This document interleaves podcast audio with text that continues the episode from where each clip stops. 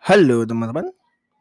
Assalamualaikum warahmatullahi wabarakatuh. Bagaimana hari puasa pertama kalian? Apakah lancar, jaya, wijaya, kusuma, bem bem bem bem.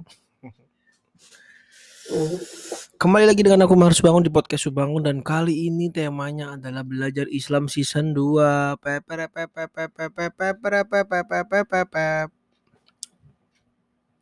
Jadi, sebelum kita di bulan Ramadan ini kita akan ngebahas tentang bulan Ramadan, bulan penuh berkah. Yang alhamdulillah ada pesanan juga aku. Pa berapa pa pa pam pam pam pam gitu. Udah cukup nggak banyak nyanyi. Ada sesuatu yang dikorong Nel. Nel?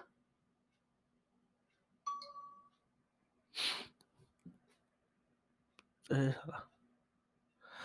Oke, kita akan masuk dalam ya maaf ya sudah terganggu beberapa, detik. Kita memakai judul kita adalah keutamaan puasa. Kalau kita mau puasa, kita harus tahu keutamaan dalam puasa itu apa sih kira-kira. Kenapa kok kita bisa jadi kita kenapa kita punya alasan kenapa kita harus puasa. Kalau kita nggak tahu keutamaan puasa itu apa, maka kita harus tahu keutamaan puasa biar kita bisa puasa dengan baik dan benar. ada dalilnya ya. Pertama diriwayatkan dalam Syahih Al-Bukhari dan Muslim dari Abu Hurairah bahwa Nabi SAW bersabda, setiap amal yang dilakukan anak Adam adalah untuknya dan satu kebaikan dibalas 10 kali lipatnya bahkan sampai 700 kali lipat. Allah Ta'ala berfirman, kecuali puasa itu untukku, aku yang langsung membalasnya. Ia telah meninggalkan syah, syahwat, makan dan minumnya karenaku. Orang yang berpuasa mendapatkan dua kesenangan, yaitu kesenangan ketika berbuka puasa dan kesenangan ketika berjumpa dengan robnya. Sesungguhnya bau mulut orang yang berpuasa lebih harum daripada aroma kesturi. Ini sering terdengar di beberapa di beberapa kesempatan-kesempatan dalam pengajian-pengajian bahwa bau mulutnya orang berpuasa itu lebih harum daripada aroma kesturi. Tapi jangan sampai di masa pandemi ini kalian semua memberikan aroma-aroma bau nafas. Tiba-tiba ketemu orang, "Hai, namaku Mahar." Nggak gitu dong Gak gitu. Tetap aja ya bau bau aja. Karena pada dasarnya bau mulut itu terjadi dari ilmu biologi. Coba belajar. Coba dicek. Karena aku tidak ingin memberitahu. Karena ini belajar Islam, bukan belajar biologi. Yang kedua, bagaimana bertakorob bertakorob takorob mendekatkan diri kepada Allah. Perlu diketahui bahwa bertakorub kepada Allah Subhanahu wa taala tidak dapat dicapai dengan meninggalkan syahwat ini. Yang selain dalam keadaan berpuasa adalah mubah kecuali setelah bertakarub kepadanya dengan meninggalkan apa yang diharamkan Allah Subhanahu wa taala dalam segala hal seperti dusta, kezoliman dan pelanggaran hak orang lain dalam masalah darah, harta dan kehormatannya. Untuk itu, Nabi SAW bersabda, sebentar sebentar balik eh, eh, eh, eh. salah Barang siapa tidak meninggalkan perkataan dan perbuatan dusta, maka Allah tidak butuh dengan puasanya. Hadis riwayat Al-Bukhari. Inti pernyataan ini bahwa tidak sempurna bertokorup kepada Allah Subhanahu wa taala dengan meninggalkan hal-hal yang mubah kecuali setelah bertokorup kepadanya dengan meninggalkan hal-hal yang haram. Dengan demikian orang yang melakukan hal-hal yang haram kemudian bertakarub kepada Allah SWT dengan meninggalkan hal-hal yang mubah ibaratnya seperti orang yang meninggalkan hal-hal yang wajib dan bertakarub dengan hal-hal yang sunnah.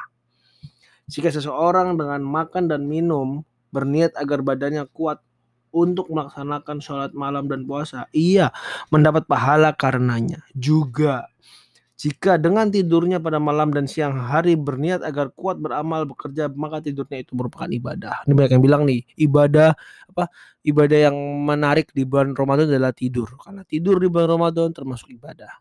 Tapi jangan berarti tidurnya itu tidur malas-malasan yang ibadah juga ke, ke kehitungnya. Jadi, orang berpuasa senantiasa dalam keadaan ibadah pada siang dan malam harinya. Dikabulkan doanya ketika berpuasa dan berbuka.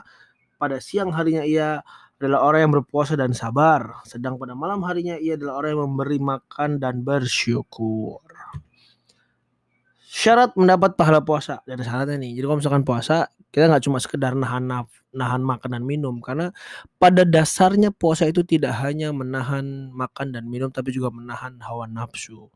Hawa nafsunya adalah apa? Emosi, lalu tentang seks, lalu tentang uh, menjaga lisan, menjaga pandangan, menjaga perbuatan, kayak gitu. Di antara syaratnya adalah berbuka puasa dengan yang halal. Jika berbuka puasa dengan yang haram, maka ia termasuk orang yang menahan diri dari yang dihalalkan Allah dan memakan apa yang diharamkan Allah dan tidak dikabulkan doanya.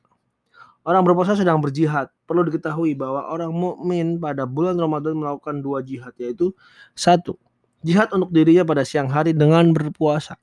Yang kedua, jihad pada malam hari dengan sholat malam. Barang siapa yang memadukan kedua jihad ini dengan memenuhi segala hak-haknya dan bersabar terhadapnya, niscaya diberikan kepadanya pahala yang tak terhitung. Boom. Itu untuk pada malam hari ini, pada hari pertama kita Ramadan ini, keutamaan puasa ada dua apa namanya uh, jihad. Setiap orang yang berpuasa di bulan Ramadan ada dua hal jihad. Yang pertama, kita berjihad di siang hari dengan cara berpuasa dan du ya yang kedua adalah di pada malam hari dengan sholat malam. Keutamaan Ramadan. Jadi buat teman-teman semua yang sedang menjalankan puasa, selamat menunaikan ibadah puasa. Semoga kita terus senantiasa diberikan kesehatan, diberikan uh, kekuatan, kesabaran, uh, dan segala hal di bidang tubuh kita sendiri. Jangan lupa minum vitamin agar puasa kita lancar dari hari ini hingga menuju ke hari kemenangan yaitu Idul Fitri.